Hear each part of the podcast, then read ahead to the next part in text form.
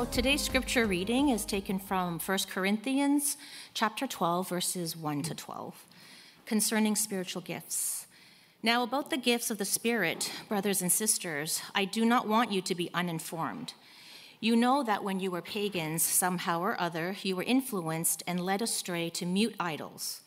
Therefore, I want you to know that no one who is speaking by the Spirit of God says, Jesus be cursed and no one can say Jesus is Lord except by the Holy Spirit. There are different kinds of gifts, but the same Spirit distributes them. There are different kinds of service, but the same Lord. There are different kinds of working, but in all of them and in every one, it is the same God at work. Now, to each one, the manifestation of the Spirit is given for the common good. To one, there is given through the Spirit a message of wisdom to another, a message of knowledge by means of the same Spirit, to another, faith by the same Spirit, to another, gifts of healing by that one Spirit, to another, miraculous powers, to another, prophecy, to another, distinguishing between spirits, to another, speaking in different kinds of tongues, and to still another, the interpretation of tongues. All these are the work of one and the same Spirit, and He distributes them to each one just as He determines. Just as a body, though one, has many parts, but all its many parts form one body, so it is with Christ. This is the Word of God. So I don't know if you had enough time this week to uh, look at that picture of Jesus again and, and see Jesus. I still can't see Jesus in this picture. This picture supposedly was taken by a Chinese photographer who was uh, uh, distraught and looking to, um, because of the Japanese invasion, supposedly. And he was distraught and he was praying and saying, Jesus, I, I need uh, to see you. And so he felt this sense from God to take a picture. And so this is actually a photograph. It's not something that was man made in the sense that um, you know, it was created to be an optical illusion, but rather a picture um, that kind of became famous because some people can see Jesus in it. So, because of that, this, this picture became famous, and then it became uh, a thing where uh, it, the, in the Korean church, what they would do is they would make a plaque out of it with the Bible verse, right, and have it for people to buy, right? And they would have it in their stores and, and in different people's homes. And so, like I said last week, um, I would go to a dry cleaner and I'd be like, oh, hey, hey, that's supposed to be a picture of Jesus. And then they're like, yeah, can you see Jesus? And I'd be like, no, I can't see Jesus. and, and they'd be like, well, you know, if you pray hard enough, you could see Jesus. And I'm just like, yeah, you know, no, I can't see Jesus. But and, and it's almost as a test. It was it became a test in the in some parts of the Korean community that that if you saw Jesus, then you were a Christian, or maybe you were more spiritual. But if you couldn't see Jesus, maybe uh, you needed to go back and look at your faith. So if you could picture that one person who is spiritual, who would it be? When I was growing up, the first person was Billy Graham. I remember he was the man, right, who was known as the spiritual guy. And I still remember going to uh, what was called Skydome back then, Rogers Center now, where we, it was packed. I remember I was at the very back bleachers. I heard Billy Graham speak, and it was, it was, I just still remember that being an amazing time. I read his biography and thought like he was a great person. And, you know, uh, I don't know about you, but when I also think of someone spiritual, is someone who either prays a lot, you know, someone who is wearing a robe, perhaps, or speaks in a very slowly way with, with, with a grandma voice, you know, who is very patient and kind, right? Like Jean, yeah. sure, I'm glad some people think Jean is very spiritual in that way, right? And, and in the church of Corinth, there were those who were going around calling themselves the spirituals. The people there felt that they had made it, that they had arrived, that the blessings of the kingdom of God had arrived completely at their church, and that they were personally involved in making this happen. And one of the key signs of being the spirituals was through speaking in tongues. If you could speak in tongues, then you've arrived. you are part of the inner group, the, the cool group, the top of the ladder. It was what was desired, what gave you status. It was the thing that made you spiritual at the church. And the people of Corinth were used to uh, pagan and cultic practices where chanting was part of their worship. And in, in the, you know, they start chanting, and, and in that time of ecstasy, they would say a lot of words that were gibberish. And, and it was part of that, their worship. So it was very easy for them to believe that now, as they were the people of God through whom the Holy Spirit, Spirit has brought about this kingdom, that now they've been gifted with this speaking of tongues, and which to them were they thought were the language of angels, and it, and it proved that they were spiritual. So here we see Paul addressing these spirituals of Corinth on what it means to be spiritual and what the gifts of the Spirit actually means. And he starts off by talking about why what they used to be like, and this is why Paul brings up these mute idols. Remember, you used to worship these pagan idols where they were mute? Though you said a lot of words to these gods, they were actually mute. They didn't have anything to say. But the real God who does speak, who is from Jesus and the Holy Spirit, unlike these mute idols, Paul says, well, when you speak out of the words of, when you're inspired and speak out of the words of the Holy Spirit, you will actually say things like, Jesus is Lord. You'll never say anything like Jesus is cursed or uttering a bunch of words doesn't mean anything. What it would actually lead to is you saying Jesus is Lord, which was the basic phrase you needed to say in order to get baptized. It was part of the creed, as it were. And what Paul is saying here is that the spirituals are not spiritual because they could speak in tongues, but by rather uttering and believing in the rea- reality that Jesus is Lord, which can only happen because they are, those words come from the Holy Spirit. In the Korean church I grew up, one spiritual thing that people did was that they would go to prayer centers you know, you go to prayer centers in these woods and you would go and fast, you wouldn't eat, and you would pray all night.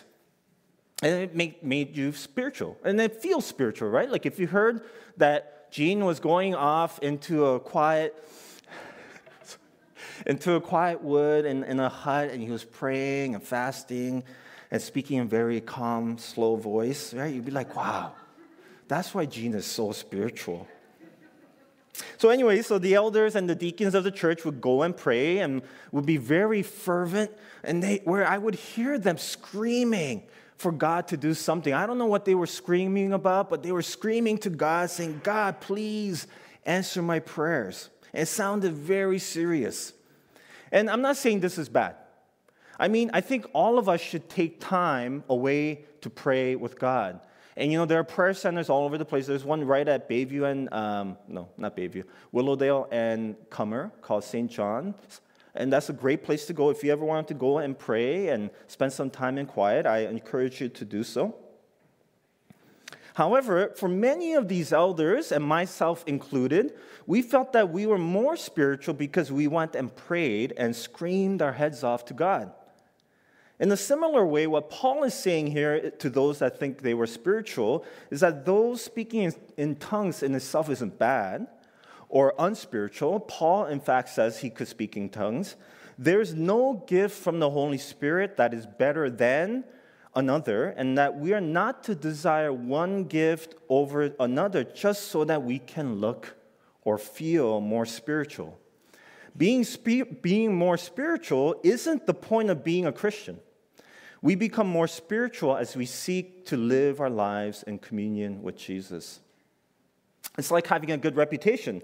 I have this conversation with Jeremy all the time about having a good reputation. The way to have good reputation isn't to focus on having a good reputation, right?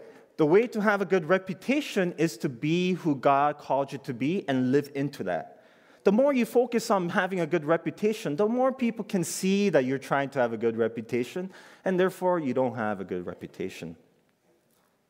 In the same way, Paul is wanting his hearers to understand that the gifts from the Spirit are not the focus of what it means to be spiritual, but rather as we seek and live our lives for Jesus, we can use our gifts in a spiritual way. 1 Corinthians 12:4 There are different kinds of gifts, but the same Spirit distributes them. There are different kinds of service, but the same Lord. There are different kinds of working, but in all of them and, and in everyone, it is the same God at work. Now, to each one, the manifestation of the Spirit is given for the common good. Notice how many times the word different and the same are mentioned. Different kind of gifts, different kind of service, different kinds of working. Yet they are all from the same Spirit, the same Lord, the same God at work. Different, but the same. And notice here that Paul uses three different names to refer to God pneuma in Greek, meaning spirit, Kyrios, meaning Lord, and theos, meaning God. God, Paul emphasizes and refers to the Trinity to say that though there are differences, though those differences are not a way to compete or compare with one another, but rather they are of the same God. Just as there is diversity in unity in the Trinity of God, we who are made in the image of God are given different gifts. We are not playing against each other as if, when, as if we're playing tennis, a, a single uh, person sport, but rather we are on, a, on the same team, like on a volleyball team. We do not need to fight over who's better or who's worse, but rather that each member of the team are part of the same team. When one wins, the other also wins. When the other loses, we all lose. We are different, but united. And look at what Paul says in verse 7 and what the purpose of these gifts are for. The main purpose of spiritual gifts isn't so that you can find out more about who you are. The main purpose of your spiritual gifts isn't about finding and fulfilling your unique purpose in life. The main purpose of your spiritual gifts is given for the common good. The word he uses for gifts is the word charisma, which means gift. This word comes from the word charis, from which we get the word grace. The gifts of the Spirit is exactly that it's a gift. It's the gracious gift of God given and not earned or claimed. If the manifestation of the Spirit living in you, that is, when you are in communion with God, the Holy Spirit will empower individuals and groups for the common good. The common good, that is for the body of Christ, that is for others. It's not about you it's about others. So you're spiritual not because you have gifts, you are spiritual by using your gifts for the common good. You are not spiritual just because you have gifts. You are spiritual by using your gifts for the common good. And our society loves people with gifts, right? And those who are charismatic. We know, you know, the word Paul uses for God's God given gift is the word where we get the word charisma, or how we call people charismatic. We're drawn to them. We pay a lot of money for those who are exceptionally gifted. We lift them up on pedestals and worship them. We want to be around them, hear what they have to say, maybe follow them on, on Twitter or listen to their podcasts and, and praise their greatness. This isn't only true in our culture, but in the church as well. People are drawn to big names, whether it's Billy Graham or that big church with great programs, or to a particular worship band because of their giftedness. And, you know, people make good money off it too. Yet, when I was reading an article about this, and we can shake our heads at these, these pastors with, with fancy shoes, I think it's like, like a, some kind of Instagram hashtag, right? Pastors with fancy shoes or something like that. And not to say pastors can't wear fancy or stylish shoes. I don't, I don't think there's anything wrong with that. But at the same time, and, and we can't blame, in, in the article, what it was saying is that you can't just blame the pastors for being famous. It's because they're in a system that encourages this kind of charisma and giftedness. The, the people also want this. And the people are encouraging pastors and other Christian celebrities to be who they are. So it's not just the problem of the pastor, but rather also the rest of the body. It's as if one, if one part of the body suffers, the other suffers with it. But come on, be real. Who doesn't like cool gifts, right? The ability to heal people, to be so charismatic that, that I could have thousands or thousands, millions of followers on YouTube and Instagram. Who wouldn't want that? These days, that's how you make money too, right? You could be a YouTube star right? I wish I could speak in like eloquence and with words of angels. And then, you know, all these people hearted me on Facebook or whatever, you know, like smash that like button.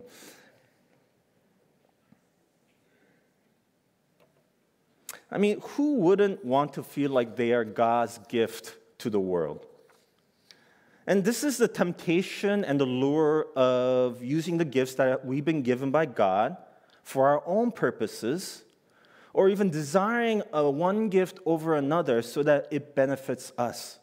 The purpose of our spiritual gifts is to use them for others. It is for the purpose of building up the other, the body of Christ. It isn't just for us. Wayne Grudem, a systematic theologian, says this about spiritual gifts. He says spiritual gifts are any ability that is empowered by the Holy Spirit and used in any ministry of the church I would broaden that to include the church and the world, but that's, that's what it is. Spiritual gifts are any ability that is empowered by the Holy Spirit and used in any ministry of the church and the world. And as some of you know, we're going through this book study called Shape eh, in our life groups. And in the book, Erik Rees separates abilities from spiritual gifts. There are two chapters, but I don't agree with him in that. There are examples of spiritual gifts that Paul refers to that are both natural, that seem like just natural gifts that people have. And then there are other gifts that seem supernatural. So there's a mixture of both natural and supernatural abilities. But what makes them spiritual is whether or not it's in our relationship with Christ. Do we use our gifts and abilities again to serve others versus to serve ourselves? I would side with Grudem that any ability or talent that is empowered by the Holy Spirit and used for the purposes for the common good is what makes it spiritual.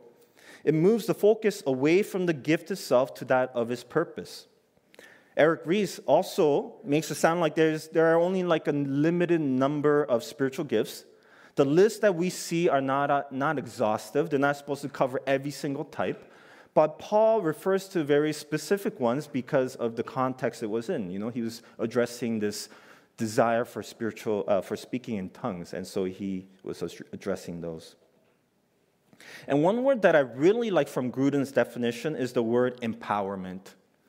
According to Webster's dictionary, empowerment means to grant the power, right, or authority to perform various acts or duties. I remember I was at a, a church retreat, and one of the youth pastors asked me to do the message for our children. And I was like, I've never done a, a message before. I don't know what I'm doing.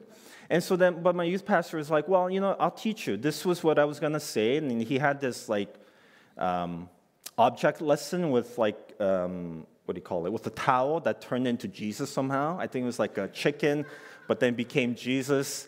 And while I was doing that, I was supposed to tell the story of Jesus. Anyway, so he's like, okay, you know, it's okay. I'll teach you, and then you could do it. And, and I remember doing that. And he, so, but in order for me to do that, he had to kind of get out of the way and he had to give me the opportunity to do so. He empowered me to give the talk. And isn't that what Jesus did when he came and not claimed equality with God? The Holy Spirit, being God, can do everything on his own, but the Spirit wants to empower us to build up the church. He could do it on his own, but he wants to include us in his purposes. This means that discovering my spiritual gifts isn't so that I can benefit off it, even though through it we find fulfillment, but rather we are empowered for the work of God in the church and in our world. So, for Paul, spiritual gifts are given and distributed by the Holy Spirit for the purposes uh, of the common good. Not everyone has the same gift. Not, not everyone has to be the same to be spiritual but rather the Holy Spirit determines what kind of gifts are needed for the work that needs to be done.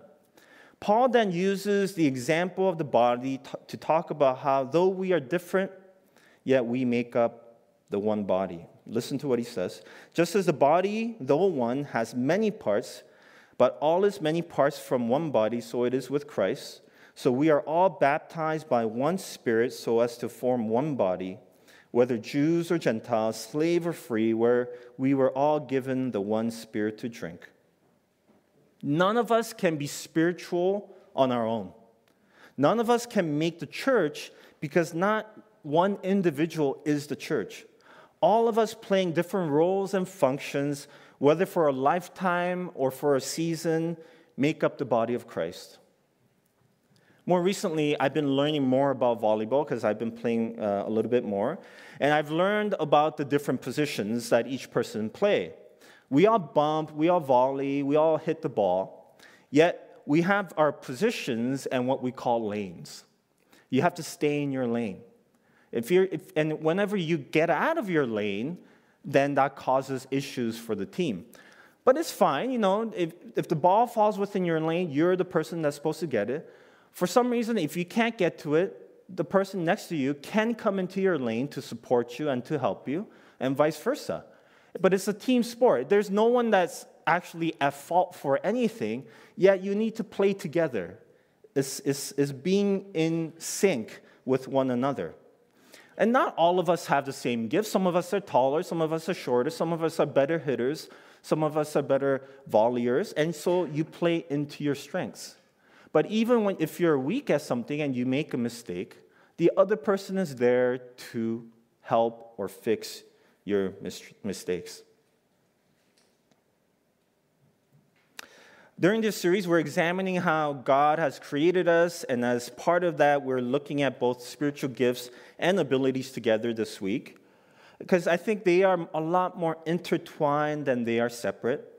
This is an important aspect of how we are formed and shaped by God. So we, so we want to encourage you to continue to discover your gifts and to use them to serve others. And one thing that I did really like from the book we're using is when Erik Rees writes that one of the best ways of discovering your gifts, it isn't through taking a bunch of assessments online. Sure, they can help get a sense of what your gifts may be, but the best way to discover your gifts is through the community of faith. I grew up understanding that you needed to figure out your gifts and then start serving. But if the purpose of these gifts is to build up one another, then when we enter into ministries or, or opportunities with the heart of building up others, it is up to the Spirit to empower you, to empower us to do what is needed. This doesn't mean that every opportunity of service is for you. Maybe it isn't for you nor your involvement, your involvement would make that ministry grow. But at the same time, it is through serving and, and the discernment of the community that you can know where the areas you should be serving in. I remember when I was in high school, I was at another retreat. One of my friends, after a session at camp, came up to me and said, Hey, you know, I think I really see you becoming a pastor. And I was like, eh, sure, whatever. You know, I wasn't really thinking about being a pastor then, and just like, okay, whatever, dude, right? Uh, and he's like, I see that gifting in you. And I had completely forgotten about that story until like more recently. I'm like, oh yeah. So there are two examples where the community of God has said to me, hey, I see that gifting in you. And in many ways, they were calling out my gift maybe I didn't feel like I was the typical pastor that I, I thought I could be, you know, what you see as the charismatic pastor. But someone saw that gift in me, and multiple people in the community saw that gift in me, and they called that gift out. And, and I started paying attention. And so to me, I think that is the best way for us to figure out what our gifts are. What, is, what might God be calling you to? Well, you need to be in community. You need others to, to show you what your gifts may be. It's a way of testing whether or not you are called to a certain kind of ministry or not. And even if you fee- uh, hear what we might consider, I don't know, a negative feedback, maybe that is also a good thing for you to hear, right? To be able to hear that maybe this isn't an, an area you should serve in. It's, it doesn't mean you're a worse person or less spiritual or less gifted but it's, it's taking that feedback and hearing uh, what best ways you could serve others. I mean, I could go around saying, I'm the most humble person in the world. right? But it's so much different when someone else tells me I'm the most humble person in the world. So it's either, either I'm in denial or the other person is wrong, right? So the question is do you want to be God's gift to the world? Or do you want to be God's gift to the world? How do we seek to build up others for the common good? How can we use the gifts and abilities that God has given us with others in mind? If you think you already know your gifts, how can you be open to something new that God may be calling you to? Or how can you be more open to being empowered by the Holy Spirit to use your gifts in a way that you didn't imagine you could? Would the way you serve change if you cared more about what's best for the other than what is best for you? If you're still unsure about your gifts, how can you be intentional about discovering your gifts by being open to the different opportunities that are available to you? What might you try that may feel beyond your abilities and yet aligns with your giftings and passions and, and what you feel God is calling you to? How could such opportunities be a way for you to depend on the power of the Holy Spirit instead of yourself? So, Paul encourages his people with the same thoughts. He says, Let me show you the best way at looking at spiritual gifts. Now, this passage is a famous passage that is used at a wedding ceremony. But the context within which it was written is about using our spiritual gifts and abilities to build one another up and not in a love, uh, in a marriage kind of context. Was Paul's response to those that thought they were more spiritual. If I speak in tongues of mortals and of angels but do not have love, I am a noisy, noisy gong and a clanging cymbal. And if I have prophetic powers and understand all mysteries and all knowledge, and if I have all faith so that I can remove mountains but do not have love, I am nothing. If I give away all my possessions, and if I hand over my body so that I may boast but do not have love, I gain nothing. Then he goes, you know, this is a famous passage, passage. Love is patient, love is kind, love is not envious or boastful, or arrogant or rude. It does not insist on its own way. It is not irritable or resentful. It does not rejoice in wrongdoing, but rejoices in the truth. It bears all things, believes all things, hopes all things, endures all things. Love never fail, uh, ends, but as for prophecies, they will come to an end. As for tongues, they will cease. As for knowledge, it will come to an end. But love never ends. So, love is patient and kind. This is within the context of the church and not within a marriage. Obviously, within a marriage is important, but this was written with the church in mind. And it doesn't matter how amazing of a speaker you are. It doesn't matter how many people you can heal. It doesn't matter how many degrees you have or how many poor people you could feed. If you can't do it without love, if you cannot serve others without love, then it's just noise. It's just mumble jumble. I was supposed to have given my talk last week about spiritual gifts, um, and something else happened last Sunday, which in retrospect to me was a better message than the talk I had prepared. It was in many ways the embodiment of what it means to be the people of God. And for those of you that wasn't here or that may have missed it, had a medical situation and we had to, you know, cancel service, but I don't think we actually canceled worship. It was worship in a very different way. And it was amazing to see, and it was an example of the community of God coming together, using the different gifts and abilities to, to serve. It was a moment of intimacy and care. It was a way for us to be united. I was so proud of how everybody handled the situation last week. Like, and I'm so thankful. I noticed Ben. Ben was the first one, I think, noticing that there was something wrong with. And then I noticed, you know, uh, Peggy comforting.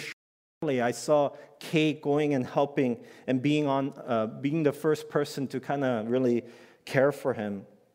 I saw Mike on the phone calling 911, making sure our online folks knew what was going on. I heard others were making sure the paramedics were, were able to come in. I saw Kevin running through that door, which was like the big relief, right? Like, oh, the doctor's here, right? Um, but it was a moment of community, of being united in love. And before I end our time together, though, I wanted to add another passage to our reading, to our talk today, because I could not have us talk about us, uh, I could not have us talking about spiritual gifts and abilities without touching on our weaknesses and brokenness. Listen to what Paul says about weaknesses, and this is in the same letter, 1 Corinthians chapter 1, verse 25. For the foolishness of God is wiser than human wisdom, and the weakness of God is stronger than human strength. Brothers and sisters, think of what you were when you were called. Not many of you were wise by human standards. Not many, not many were influential. Not many were of noble birth. But God chose the foolish things of the world to shame the wise. God chose the weak things of the world to shame the strong. God chose the lowly things of this world and the despised things and the things that are not to nullify the things that are, so that no one may boast before him. It is because of him that you are in Jesus Christ, who has become for us wisdom from God, that is our righteousness, holiness, and redemption. Therefore, as it is written, let the one who boasts boast in the Lord. You see, we're not just made up of our gifts and our abilities, but also of our lack of gifts and our inabilities. There is a gift, though, to, uh, to vulnerability and need that is, to me, very important. In his weakness, needed others to support him. I, in my own weaknesses and brokenness, need others to help me along.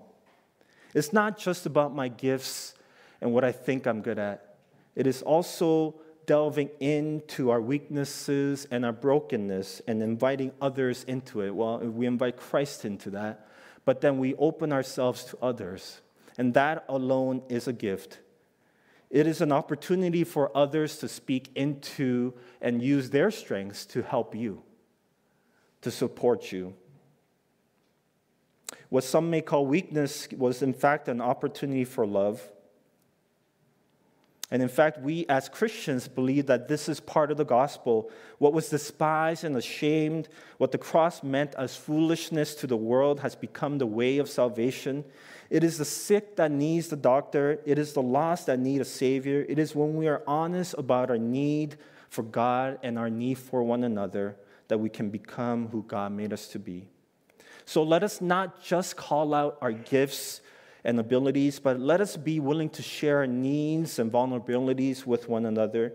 May we have the courage to be vulnerable so that through our weaknesses that God's grace and love may, be, may abound. Let's pray.